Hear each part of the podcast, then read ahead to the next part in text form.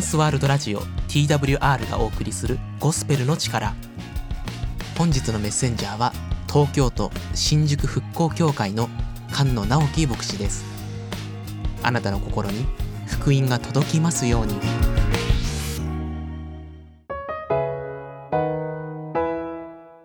皆さん、お元気ですか？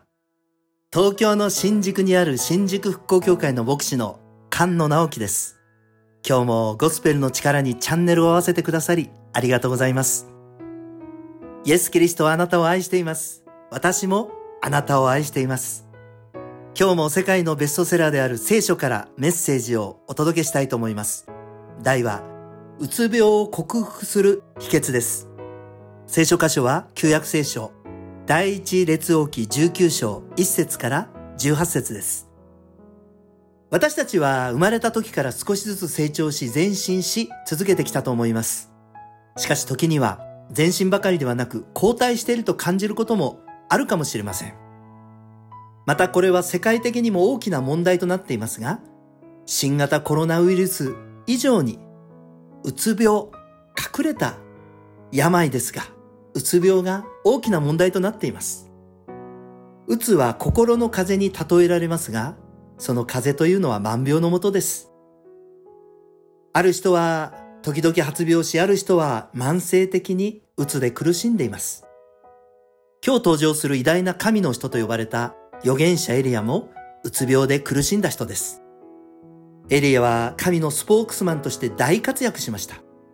3年間神の言葉を語り、数々の奇跡を行い、人々を間違った信仰から正しい神に導きました。そんなエリアを許せず憎み、目の敵にしていたのが王妃イゼベルでした。エリアがイスラエルで強大な力と影響力を持っていたからです。エリアはカルメル山でバールの預言者たちと対決し、天から火を呼び下して劇的な奇跡を行い、バールの預言者を皆殺しにします。その一部始終をイゼベルの夫であるアハブ王が見ていて、イゼベルに報告しました。イゼベルはこう言ったんですね。もしも私が明日の今頃までに、あなたの命をあの人たちの一人の命のようにしなかったなら、神々がこの私を行方にも罰せられるように、つまり自分の命にかけて24時間以内にお前を殺すと脅かしました。エリアは3年間勇ましく語り続けましたが、この一人の女性の脅かしに震え上がり、恐怖に取り憑かれ、人里離れた場所に逃げ込み、ついにはうつ病になってしまいました。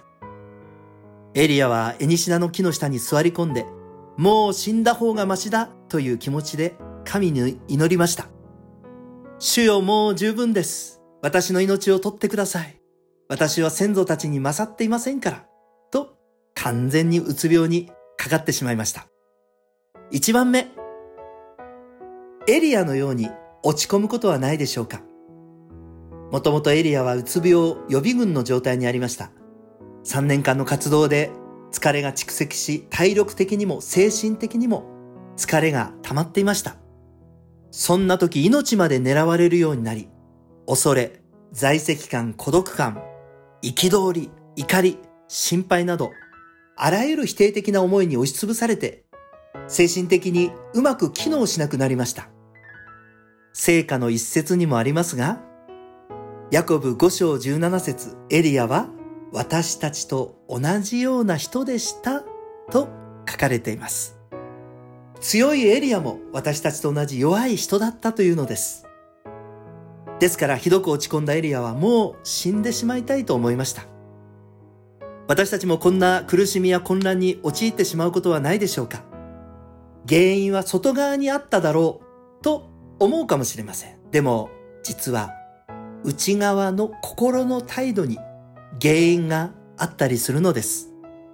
否定的な考え方をすると落ち込みやすくなります。2番目、うつ病を跳ねつける4つの視点。4つお話します。1つ目、感情よりも事実に焦点を合わせることです。でもエリアは逆でした。事実よりも自分がどう感じるかに焦点を合わせていました。だからもう十分ですと祈りました。うまくいっていなかったのではありません。エリアの感情がうまくいっていないと感じていただけです。だから、投げ出したくなったのです。テレビに出てくるようなスターも番組やその舞台が終わった時に、ああ、今日うまくいかなかったなと自分を責めてしまうことがあるそうです。そんな時、その感情を無視して事実に目を向けたら良いのです。そうでなければ心が壊れてうつ病になってしまうからです。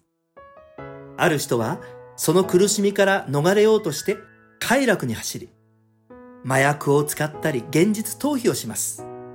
エリアは荒野に逃げ出し、さらにそのことで、俺は負け犬だ。自分を責めたことでしょう。クリスチャンになっても自分がクリスチャンになった実感がない、そういう人がいます。大切なことは感情ではなく、事実に目を向けることです。イエス・キリストを救い主と信じた人は皆クリスチャンです。感情はしばしば私たちを欺きます。感情にばかり目を向けていると間違った情報で自分をうつ病に追い込んでしまうことがあります。二つ目、人と自分を比較しない。エリアは私は先祖たちに勝っていませんからと祈りました。皆さん、エリアはエリア。先祖は先祖です。どうして比較する必要があるのでしょう？聖書は人と自分を比較することは知恵のないことだと語ります。第二コリント10の12。彼らが自分たちの間で自分を測ったり、比較したりしているのは知恵のないことなのです。私たちはユニークな存在です。オンリーワンです。誰かの真似をする必要はないのです。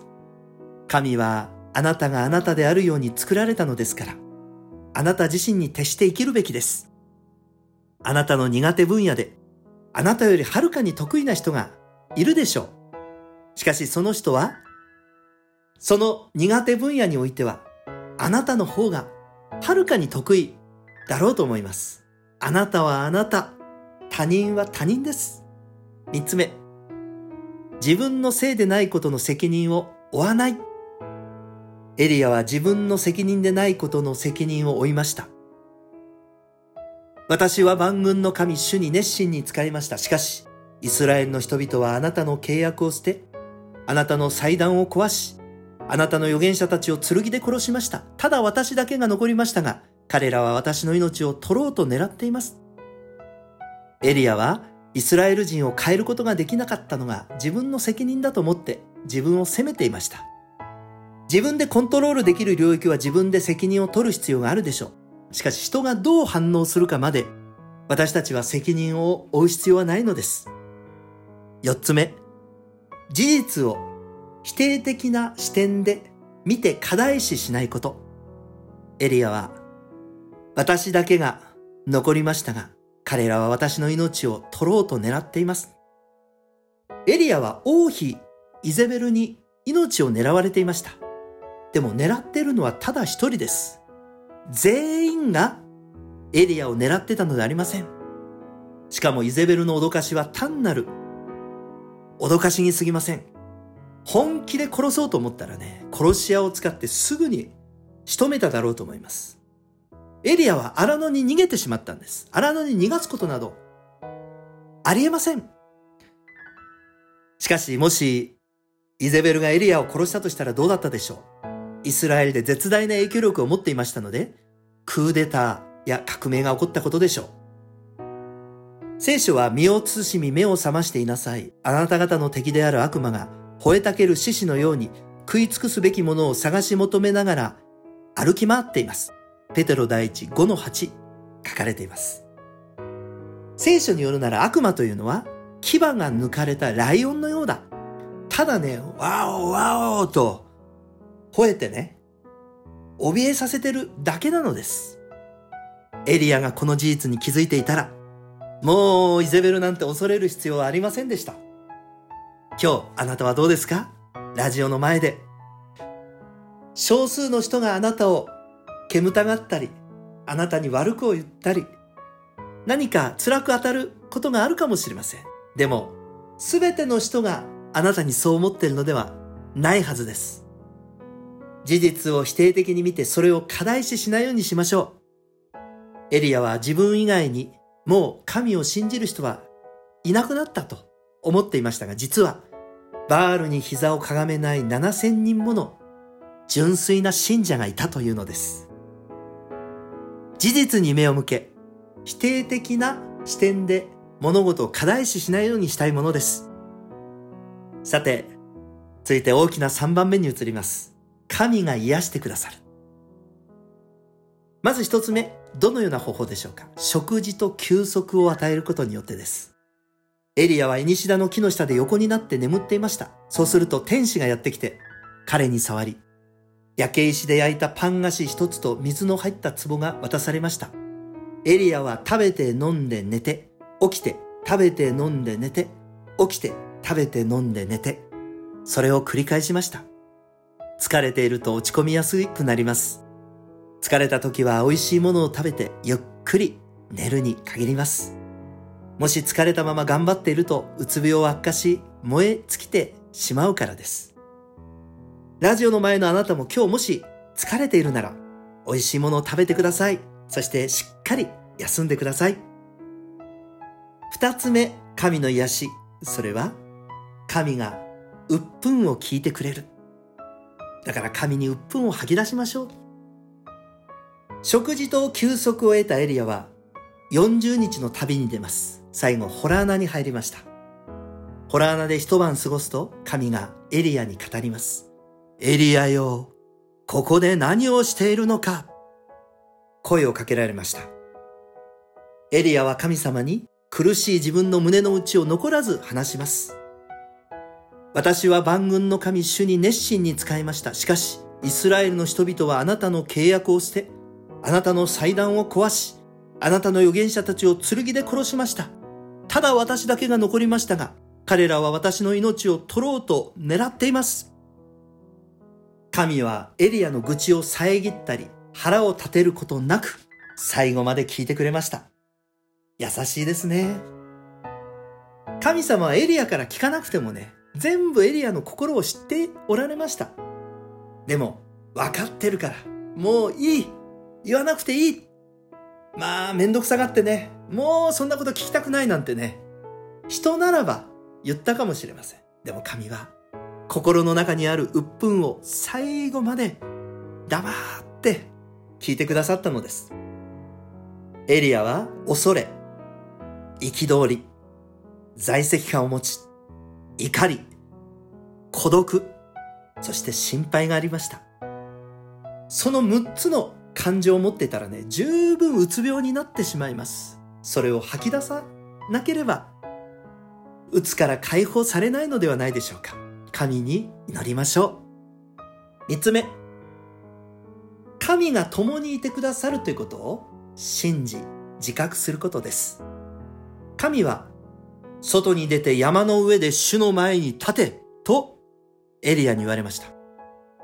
そうすると三つのことが起こります。まず一つ目。激しい大風。風が吹いてきました。ああ、神様がいる。普通なら思うでしょう。神はいません。今度はガタガタガタ。大きな地震が起こります。しかしそこにも神はおられない。続いて三つ目、火が下ってきました。しかし火の中にも神はいませんでした。最後、四つ目、囁くような静かな声でその神の声を聞いたときエリアは、マントで顔を覆いました。ああ、主だ主の声だエリアは外に出てホラー穴の入り口に立ちました。神様は強風、地震、火というインパクトある現象見せられますが、その中にはおられず、何も語られませんでしたが、かすかな細い声を持ってエリアに語られたのです。皆さん今日も同じですよ。神はセンセーショナルなそういう出来事、方法よりも、あなたが静まり、静けさの中で細き声を持って語られます。私はあなたと一緒にいる。皆さんどうぞそのような一対一の神との時間を持ってみませんか？最後四つ目。うつ病が癒されるために新しい使命をいただく。うつ病を克服するための最後の方法は、そう、新しい使命をいただくことです。エリアは三つのことを言われます。ハザエルに油を注いでアラムの王とせよ。二つ目。ニムシの子エフーに油を注いでイスラエルの王とせよ。三つ目。アベル・メホラの出のシャファテの子エリシャに油を注いであなたに代わる預言者とせよ。三人に油を注げと使命をいただきます。皆さん、うつ病から抜け出すためには、自分自身に集中するのではなく、誰かに集中し、助けることに目を向けたいと思うんですね。自分ばかりに気を取られていると、最後は失望落胆、絶望します。イエス・キリストはこう言われました。命を救おうと思う者はそれを失い、私のために命を失う者はそれを見出すのです。他人を、誰かを助けることのために関わってみましょう。そうしたら自分は役に立たないなんてそんな誤解から解放され、気がついたら、うつ病から解放されているのではないでしょうか。お話をまとめます。うつ病から解放されるために。聖書は預言者エリアがうつ病にかかり、その病気が癒されるプロセスを見せ、神がどのようにして人の心を癒してくださるかを教えてくださいました。今日ラジオを聴いてるあなたは心疲れていたり鬱になっていませんか？どうぞ神のもとに立ち返ってきましょう。イエス・キリストを信じたらいいのです。そうしたら神はあなたの心を癒し、助けてくださいます。そしてあなたがこれまで犯したすべての罪を許し、人生をやり直すことができるのです。そのためにイエス様は十字架にかかって死なれ、3日目に復活されました。イエス様はあなたの罪と死と病気を背負って、十字架で死なれ、3日目に蘇られたのです。ラジオの前のあなたにお勧めいたします。イエス様を救い主として信じてみませんか？イエス様を信じるだけで救われるのです。もしあなたが今日イエス様を信じたいと願ってくださるなら、このお祈りを心の中で一緒に祈ってください。天の神様、私を愛してくださりありがとうございます。私は神から離れていた罪人です。今日、救い主イエス様を信じ、この心の中にあなたをお迎えします。あなたが私の代わりに十字架で死に、3日目に復活してくださったことを信じます。私を救ってくださり感謝をいたします。天国に行く日まで私を導いてください。イエス様のお名前によって祈ります。アーメン。このお祈りを捧げてくださった方は今日神の子となりました。今、救われました。おめでとうございます。あなたが心疲れ、心病んでたとしても、神はあなたを必ず癒してくださいます。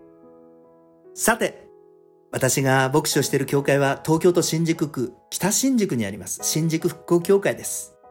ホームページで検索してくだされば情報を知ることができます。よかったら一度教会にいらっしゃいませんか？またあなたのお家の近くの教会に行ってみませんか？コロナウイルスパンデミックでなかなか教会に足が向かないかもしれませんが、そうであるとしたら私菅野直樹宛てにメール、もしくは、このラジオ番組に手紙をください。あなたの新しい一歩を祝福し、手助けをさせていただきたいと思います。人はどこからでも変われます。イエス様があなたを変えてくださるからです。最後までお話を聞いてくださりありがとうございました。新宿復興協会の牧師の菅野直樹でした。またお会いいたしましょう。さよなら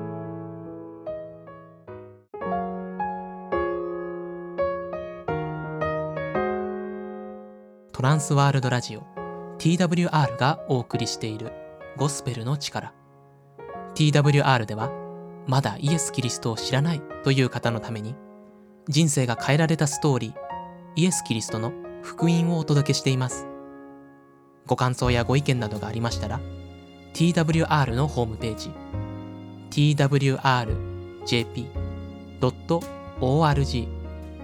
twrjp.org のフォームからお送りください。あなたの声をぜひお待ちしています。